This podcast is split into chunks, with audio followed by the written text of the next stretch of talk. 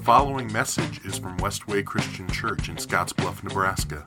If you'd like to know more about us, go to westwaychurch.com. Thank you for listening. Hi, and good morning. My name is Miranda Coop. Um, and for some of those of you that may not know me or know of my story, I and my husband Shane were pastors here at Westway for the past 17 years. My husband Shane was a creative arts minister and served alongside this body of believers with his whole heart, soul, and mind. He taught and led through his life. His style is speaking truth in love, and through helping the body of Westway lay down their preferences and come to the throne of Christ each day with the heart of worship. Shane died in November of 2020. As some of you know, sorry. As some of you know, his job has been picked up and served faithfully by teams of people who have been taught by Shane over the years. My deepest gratitude and appreciation goes out to each and every one of you. I am excited to announce that Westway has asked Cody Peterson to be our next pastor of creative arts.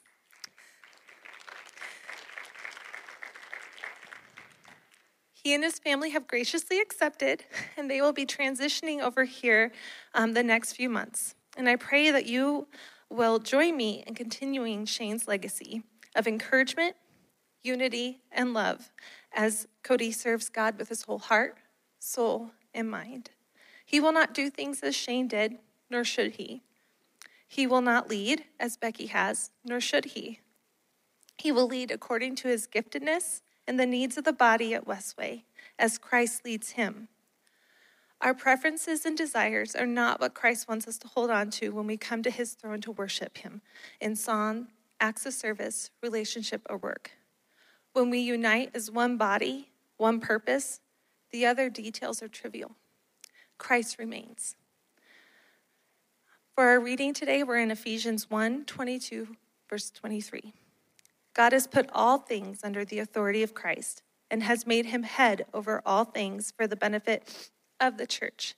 And the church is his body. It, has, it is made full and complete with Christ, who fills all things everywhere with himself. Thank you. Amen.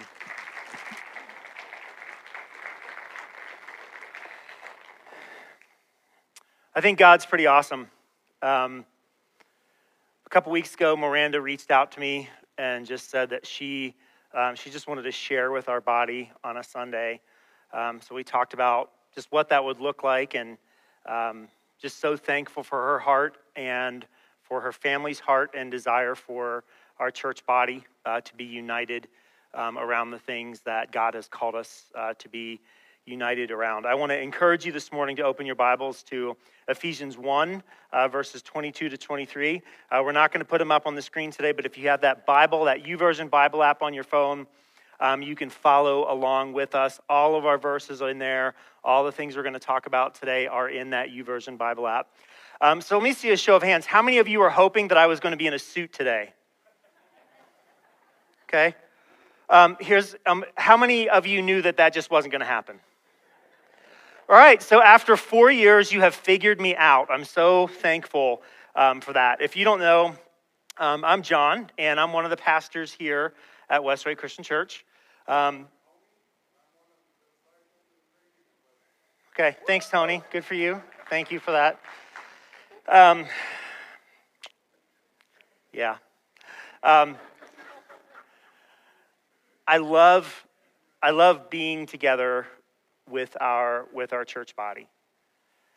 Um, the church matters a lot to me, uh, and it should matter a lot to us because the church matters a lot to God. A few weeks ago, um, I'm, in a, I'm in a Facebook Messenger thread with a few pastors in the area, and we just communicate throughout the week. And a few weeks ago, one of them, Tyson from The Rock, shared with, with, um, with us an article from a newspaper in Denver, and it talked about a recent Gallup poll said that um, less than 50%, 48.3% um, of Americans, in fact, now consider themselves to be members of a church. And over the past year, we as pastors in the area, we've been talking about what does that mean to be involved and engaged in a church. Uh, we've wrestled with that. Uh, here, is the church simply a, ga- a, physical gathering of people, or is there more to it? Is, is being online and being a part of, of, of a gathering that way, does that consider, is that considered to be part of a church? So we've been having all of these conversations. So I, I started looking at the article, and then I did the thing that I tell you not to do. I started looking at the comments on the article and about three comments deep, my, uh, my brain uh, began to explode as just reading comment after comment after comment of, of really people who do not understand what the church is. And I was so I was so frustrated about that and I and I knew that we were going to spend at least one week talking about the church in this series how the Bible works. And between that article and and a Bible study that I've been a part of with, with a number of people here at Westway Christian Church, I just felt like we needed to spend a few weeks and we needed to talk about the church. Because the church matters to God. We need to understand what the Bible has to say about the church. So we don't, so we don't go off half cocked on some, on some internet thread, not having any idea of what we're talking about. So, what I would like for us to do today and over the next several weeks is we're just going to talk about what the Bible has to say about the church because this is where we get our this is where we get our instructions from. This is where we get our theology of what it means to be the church from. And as I read through that article and I read through the comments, I just I just saw a lot of opinion. I saw a lot of emotion. I saw a lot of, well, I think, which frankly is irrelevant for the Christian we want to turn to Scripture to see what the Bible has to say. So we're just going to talk about two things uh, today. The first of those things is a church is the creation of Christ. A church is the creation of Christ. And the second thing we're going to talk about is a church is uniquely related to Christ as the head of his body. So the church is a creation of Christ, and the church is uniquely related to Christ as the head. And we're going to talk about these two things in reverse order. So, a church is uniquely related to Christ as the head of his body. Um, Miranda read this text from Ephesians 1, so we're going to read it again. It's Ephesians 1 22 and 23 again. I want to just invite you to follow along. God has put all things under the authority of Christ and has put has made him head over all things for the benefit of the church. And the church is his body. It's made full and complete by Christ, who fills all things everywhere with himself. All things are under the authority of Christ. We could flip back, we could read Matthew 28, and we could see that Jesus says that, he, that God has given him authority over all things. And here's what all things means. If you look it up in the Greek, it's really simple. It just means all. Christ is the head of all things, especially of the church. Christ is the authority within the church. And this benefits us for him to be in charge.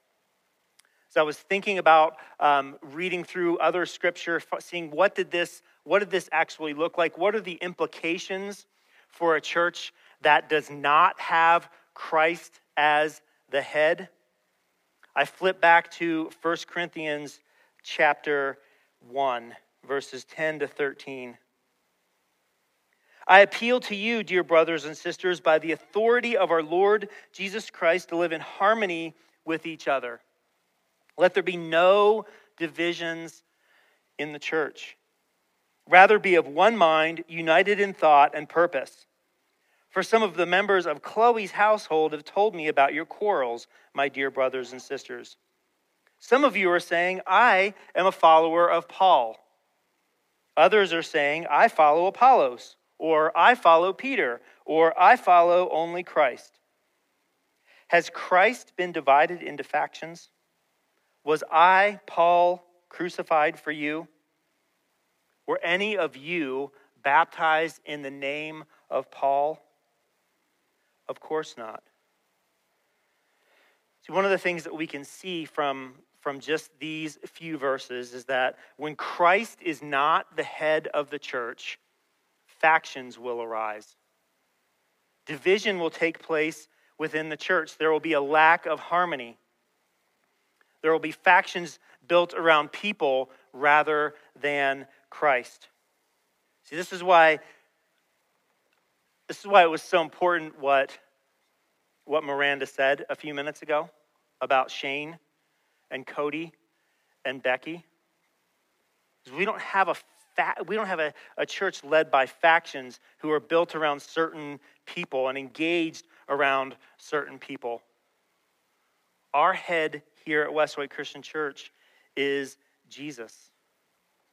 And if we're not careful, we will, we will follow people rather than Christ. And, and it's easy for us to do that. It's easy for us to allow our, our own personal preferences to get in the way of what the mission and the purpose of the church is. I mean, I, you know, I fall into this category as well. I fall into this space as well. There are different pastors and preachers that I listen to during the week, different churches that I listen to throughout the week. And every single time, like the person that I think is going to talk, when I hit play on my podcast and it's somebody else and the person gives their name and it's not the person I like, there's a little part of me that's like, oh, like I get that. But here's the thing the church is not built around people as the head, it's built around Christ. So, what does this, what does this mean for us? If you're still in 1 Corinthians, just flip a page or two. This is uh, 1 Corinthians 3 21 to 23.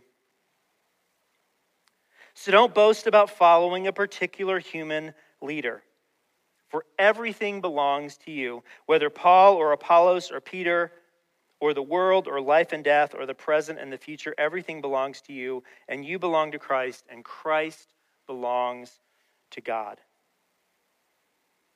So we don't we don't follow human leaders. What I posted yesterday on, on my own Facebook page about this is I'm not the CEO of Westway. I'm not the manager of Westway Christian Church. It's not how we operate.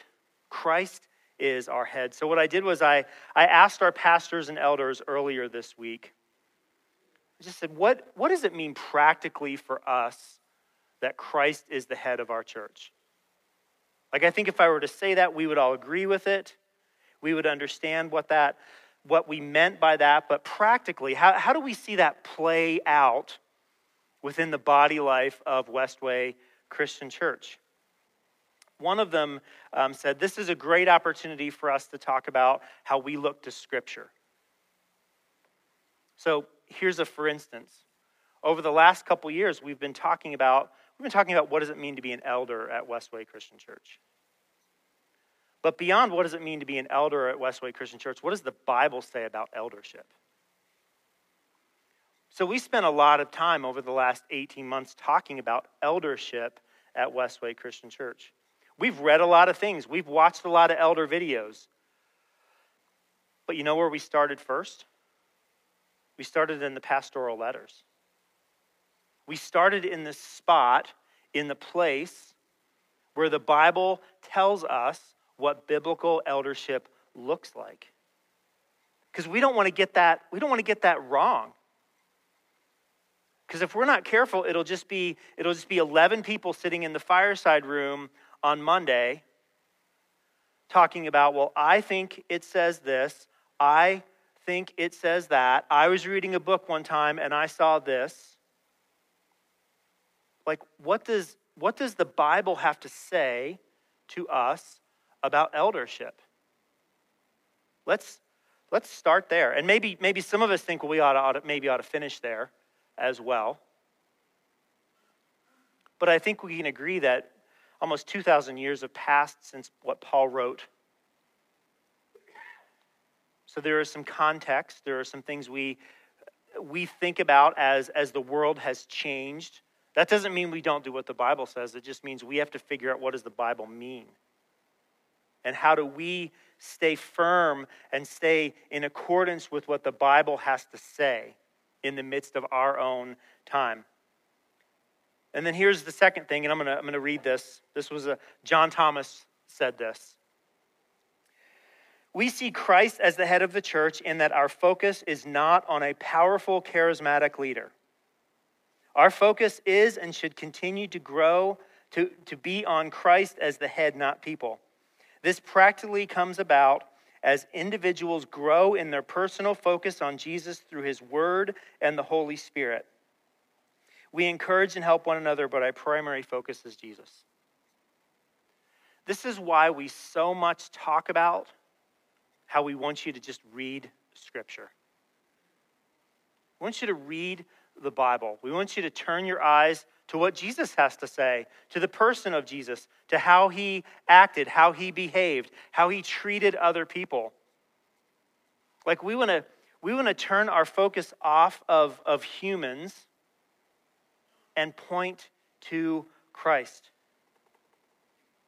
That's why we talk about the Bible here all the time.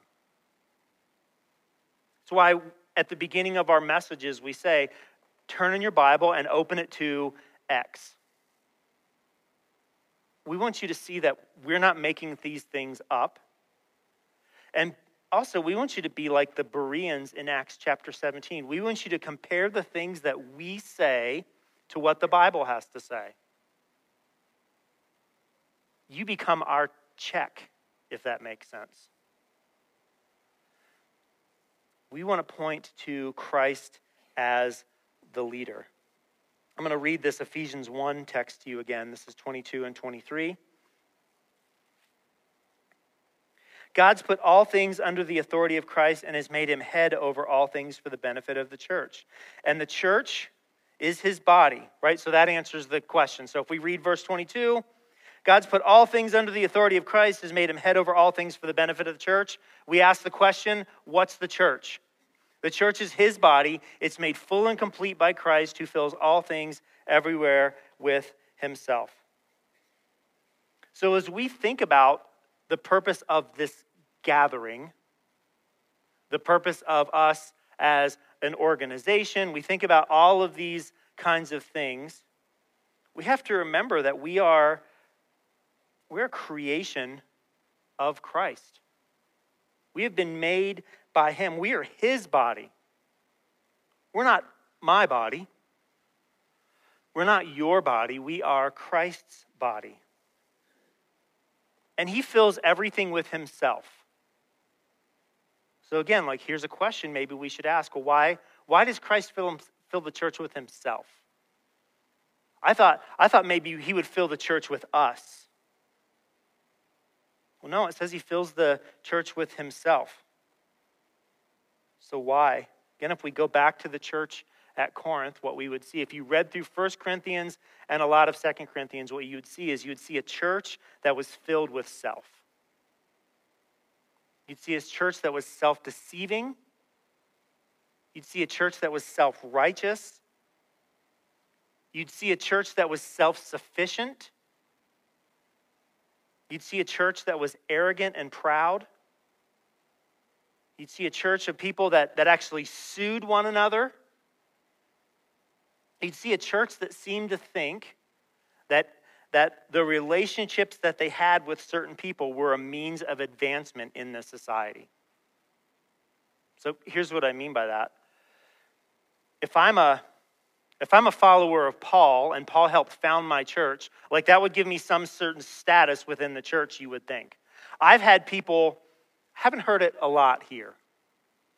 But at different churches I've, I've been at, I've heard people talk about how, how they were a charter member of the church. They were, they were a group with all of these people as if that gave them some sort of status.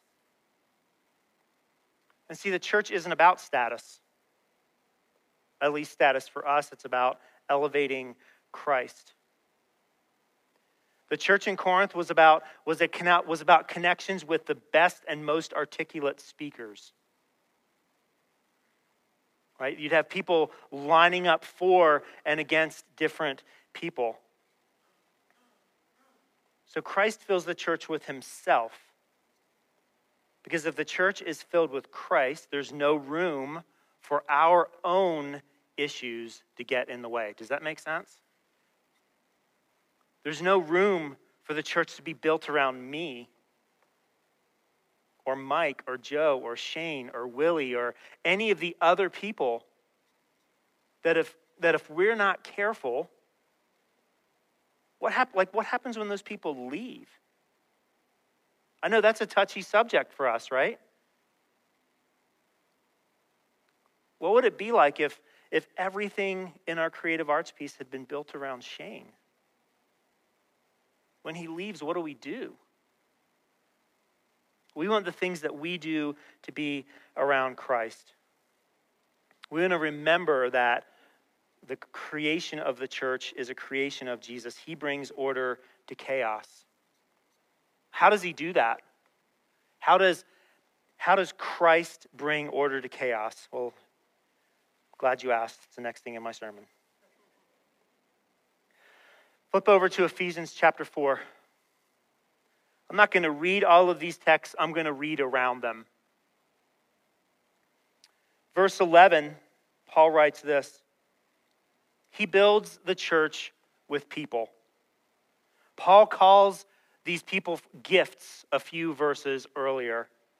These people are the apostles, prophets, evangelists, pastors, and teachers. That's how Christ builds the church with gifts. He gives the church gifts to build the church. In verse 12, he says that these gifts, these people, have a very specific role. I looked it up in Greek, and, and they have an equipping responsibility. So these people, the apostles, prophets, evangelists, pastors, and teachers, they have an equipping responsibility. And what that means is they furnish and they perfect the body for a task to do deeds, to labor, minister, and serve. And see, when those, when those leaders do that well, the structure of the body is built up. The structure of the body is built up. What, is, what does that look like practically?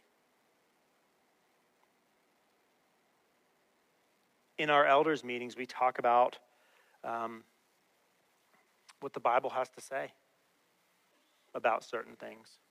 How should we pray? I know, let's look at the Bible. How should we build relationships with people? Hey, let's look at the Bible. What does the Bible have to tell us? And for you, what does that look like? How do you get built up? Practically speaking, that looks like our body, including myself, including other pastors or other elders, saying things like, hey, you know, I, I heard this. I heard, I heard a pastor talk about this. I read this article. I don't know what I'm supposed to do with it. What do you think? How do I deal with that? That's one way we build you up. Actually had that happen over the last few weeks. Someone sent me a message and said, Hey, I have a few questions about something.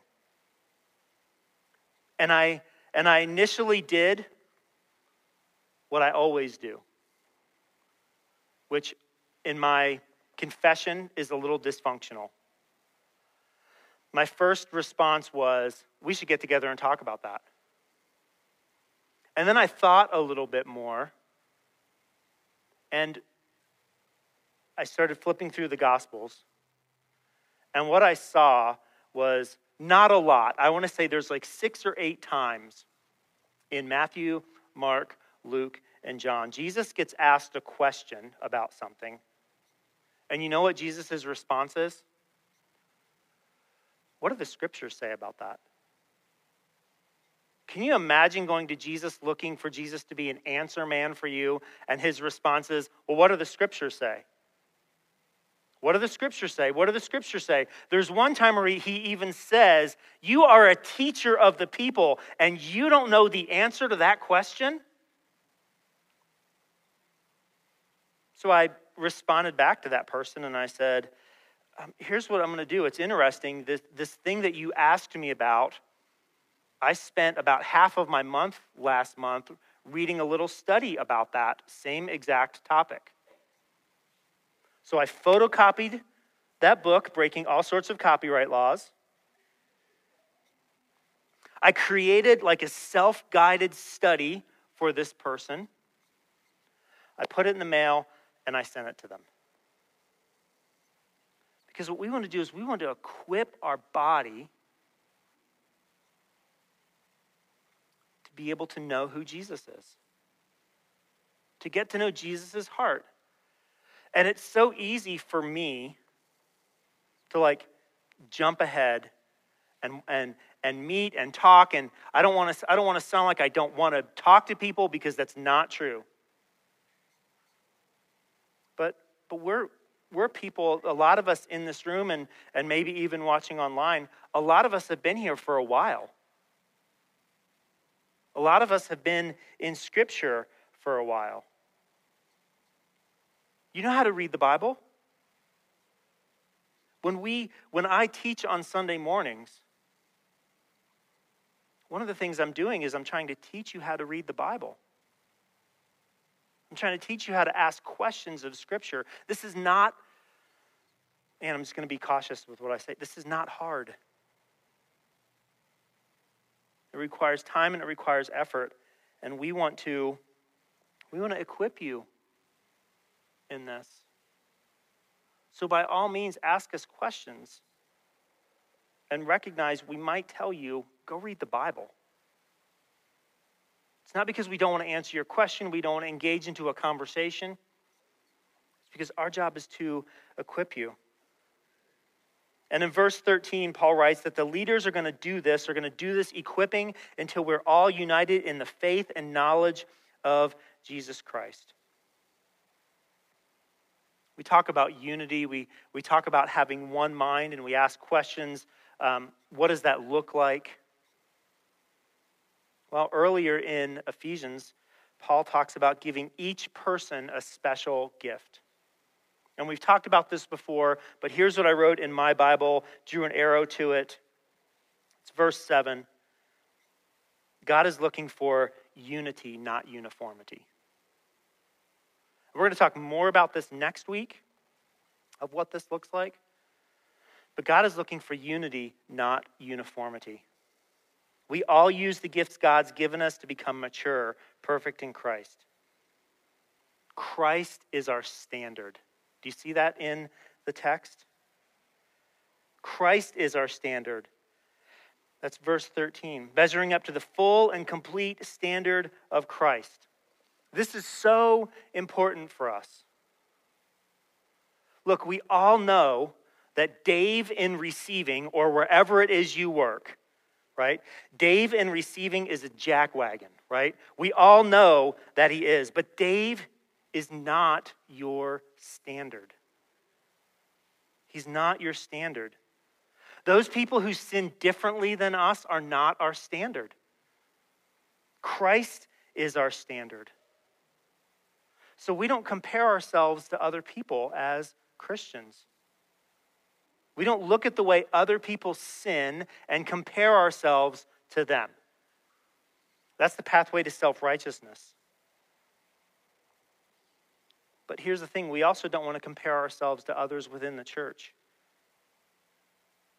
Just because we can't lead music like Gabe can lead music, just because we can't cook like Evelyn cooks, just because we can't teach a class like Dave Robinson can teach a class, doesn't mean we're defective. It just means we have different gifts. And the gifts of other people are also not our standard. We're to, again, we're going to talk more about that. And see, what Paul is doing here is he's telling us that when we focus on Christ as our standard, we are not going to be immature like children. So here's the thing if you are focusing your attention on other people, well, I'm so glad I don't sin like that person. Or I wish I had the gifts like that person. What Paul is saying here, you can read in the text, you're immature. You're an immature person. The Greek for that means simple minded. What Paul says is when we compare ourselves either to the sin of others or to the giftedness of others, we're being simple minded. He wants more for us. God wants more for us. And when we're immature, we get tossed about by waves and blown around by every wind of new teaching. Man, there's so much I want to say on this. There's so much I want to talk about of, of what it looks like to be inundated with false teachings. But here's, here's the reality for the immature believer you can't recognize it because you don't know what maturity in Christ looks like. That's what it means for us to be immature believers. Again, like reading through those comments in that article in the Denver newspaper, I'm just like, where, where do these people get these ideas from about the church? I don't even understand. And so much of it sounds like it should be correct. So much of it sounds like it should make sense. But that's verse 14, too. Maturity means we won't be influenced when people try to trick us with lies that sound like the truth. I made the mistake yesterday um, to look on the app TikTok. For lots of reasons, that was a mistake. The hour I spent on TikTok alone was the mistake. But I, I started looking through like different different hashtags about Christianity and Christian beliefs and and all of these different things.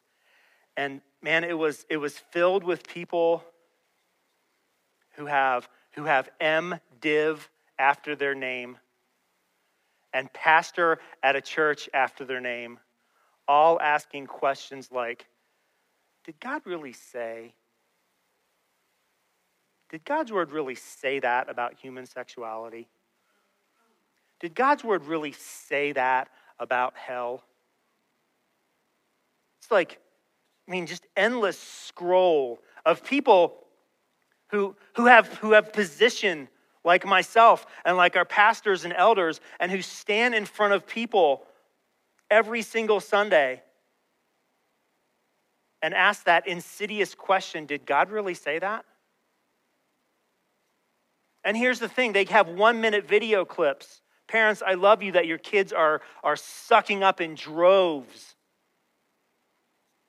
That they sure sound like they know what they're talking about unless you know what the Bible actually says. Key words, key phrases left out. And it's just like, man, the Bible, dude, the Bible doesn't say that. Where does this, where does this come from? And I just, I'm just so, I'm just honestly just concerned for the state of the church. And it's not mine to fix because it's Christ's church. But I'm just so I'm just so concerned because because there are immature people who have no idea what the truth of Scripture says. And they say little phrases and little key things, and in the back of my mind, I'm like, I know where that's going. I know where that's going. I know where that's going. I know where that's going. And I'm just concerned. So, the counter to all of this, like, what do we do? Some of us want to want to just want to just come in here and gather, right? We want to we want to form a, a Christian commune. Or, you know, we want to go build a cabin in Montana somewhere and just like all retreat from the world. That sounds like really, really a good idea. But that's not, but that's not what the Bible calls us to. The Bible calls us to maturity. That's verse 15. Speaking the truth in love. That's the counter. That's the counter to 40 million TikTok videos, all trying to undermine the faith of people who have no idea what they believe or why they believe it. The key is maturity. The key is speaking the truth in love about sin, all sin, not just some sins, not just sexual sin, but we want to talk about gossip. We want to talk about anger. We want to talk about bitterness. We want to talk about hatred. We want to talk about the way that our preferences get in the way of what God calls us to. We want to speak the truth in love. We must speak the truth in love. And when we do this, we become more and more like who? Christ. See, we're not going to replace Christ, but we become like him. In verse 16, he, Paul ends this little section. Christ is the head, he puts us together perfectly. And see what what I want you to know, one of the things I want you to know this morning is that is that none of you are here by accident. For those of you who are watching us online today, you're not you, this isn't an accident. God has put us together for a reason and for a purpose. And it's to follow him, to see him as our head and be obedient to him as our head. And when we follow him, others grow. And I think some of us have fallen into this spot of like where this, this just becomes all about me. But the, the gospel is not just about you. It's not just about me. It's not about my own vertical relationship with God. It's about our relationship with God. When we come together and we read scripture, it's not just us who are being built up and edified, it's all of us. That's what it means to be unified, not uniform. Is this is not about us. When Christ is the head of our church, we won't have a confused, factionalized, selfish church. We can have preferences. We all have preferences. That's what it means to be unified but not uniform. We all have preferences, but we're not going to break fellowship with someone because of those preferences. We're not going to break fellowship because Cody doesn't play like Becky, who didn't play like Shane. Like, that's just not what we're going to break fellowship about.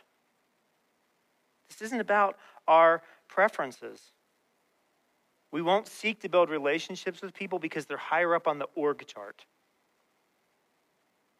like Mike and Joe are down here, but John's up here, so I want to be friends with. Like, it's really important to me that I go to John's small group over someone else's small group. Man, give me a break. Golly, I like that stuff.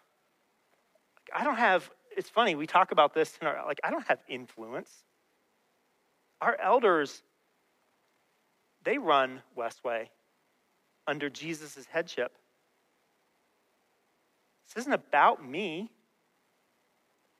All I'm going to do is irritate you in small group. You can ask anyone that comes to my small group.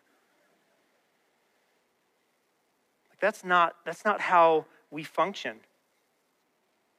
And when leaders lead, when those when those gifts use their giftedness, they're not going to do everything because they can't. They can't do everything. What the Bible tells us, what Scripture tells us, what God through the Apostle Paul is telling us is that our role is to equip. And when leaders equip, we find unity and order and selflessness. We find ourselves in a situation where, where, we, where a pastor passes away. And we have a team of people who are just ready to fill in.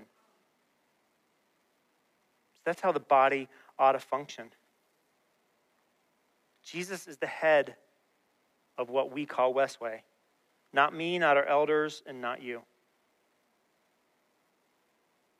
We read and we study and we pray together and we have conversations and discussions, not just in, in elders' meetings or leaders' meetings, but in Bible studies and small groups and Sunday school classes and other gatherings.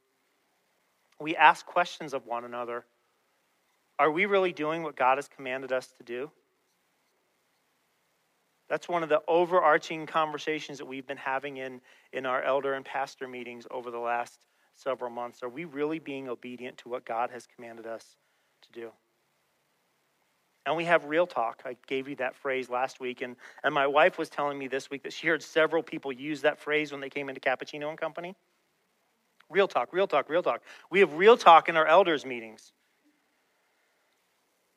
Every week I walk in there and I get asked about something that we, that we had talked about from Scripture. And I don't fear that because we talk about things. Our, live, our leaders strive to submit our preferences, power, and place and position to Christ. And when we fail, we repent. And there are times where we've said, you know, that's just what I want. I think this is more about my preference than, than anything else. So, like, I'm not going to engage in this conversation. Like, that is just so healthy, and we expect our church body to follow that example. I said this a few minutes ago. Probably going to harp on it over the next few weeks.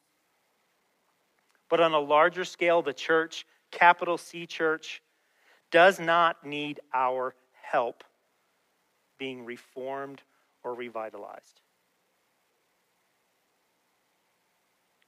I think there's this culture that we think there's something broken in the church, so we need to fix it.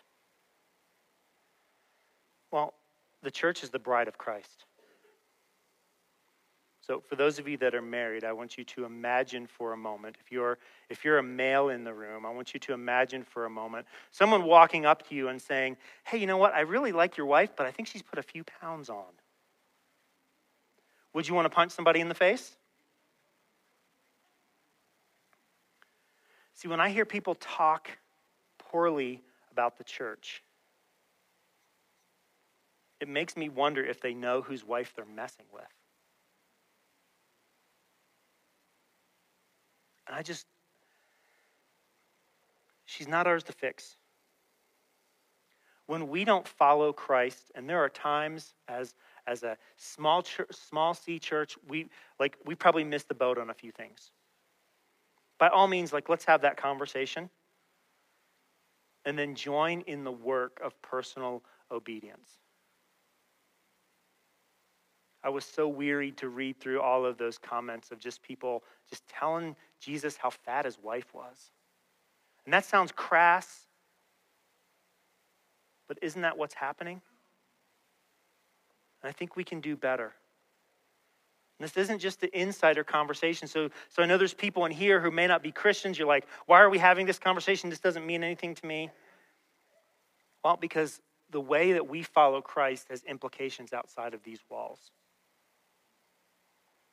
For a world who doesn't know Christ, the way we follow Christ, the way we love his bride matters.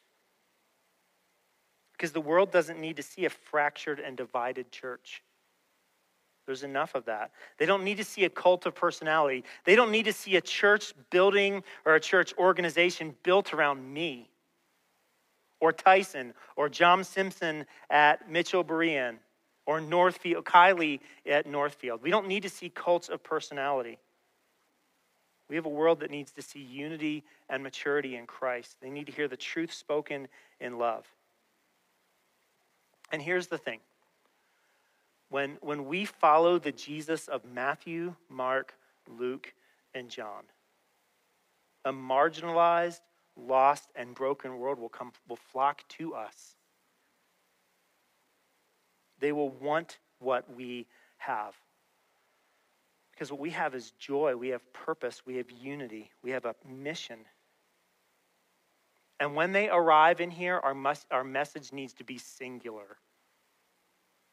When they show up in our building or in our homes for small group or at the coffee shop for conversation, they need to see Jesus. They need to see Jesus.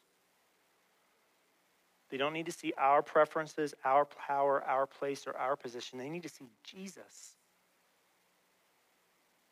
and not find any confusion about who we are, what we're about, and who's actually in charge.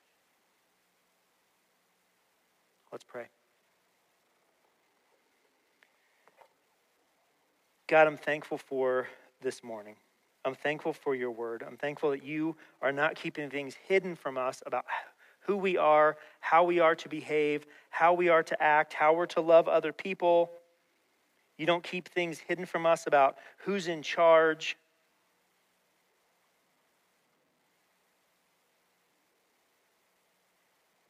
I pray, God, that we would, we would simply submit ourselves to you. That we would be faithful in proclaiming you as our head, you as our authority. That we would see the church as your creation. And would we and we would see ourselves uniquely related to you as our head. You are the thing that gives us meaning and purpose.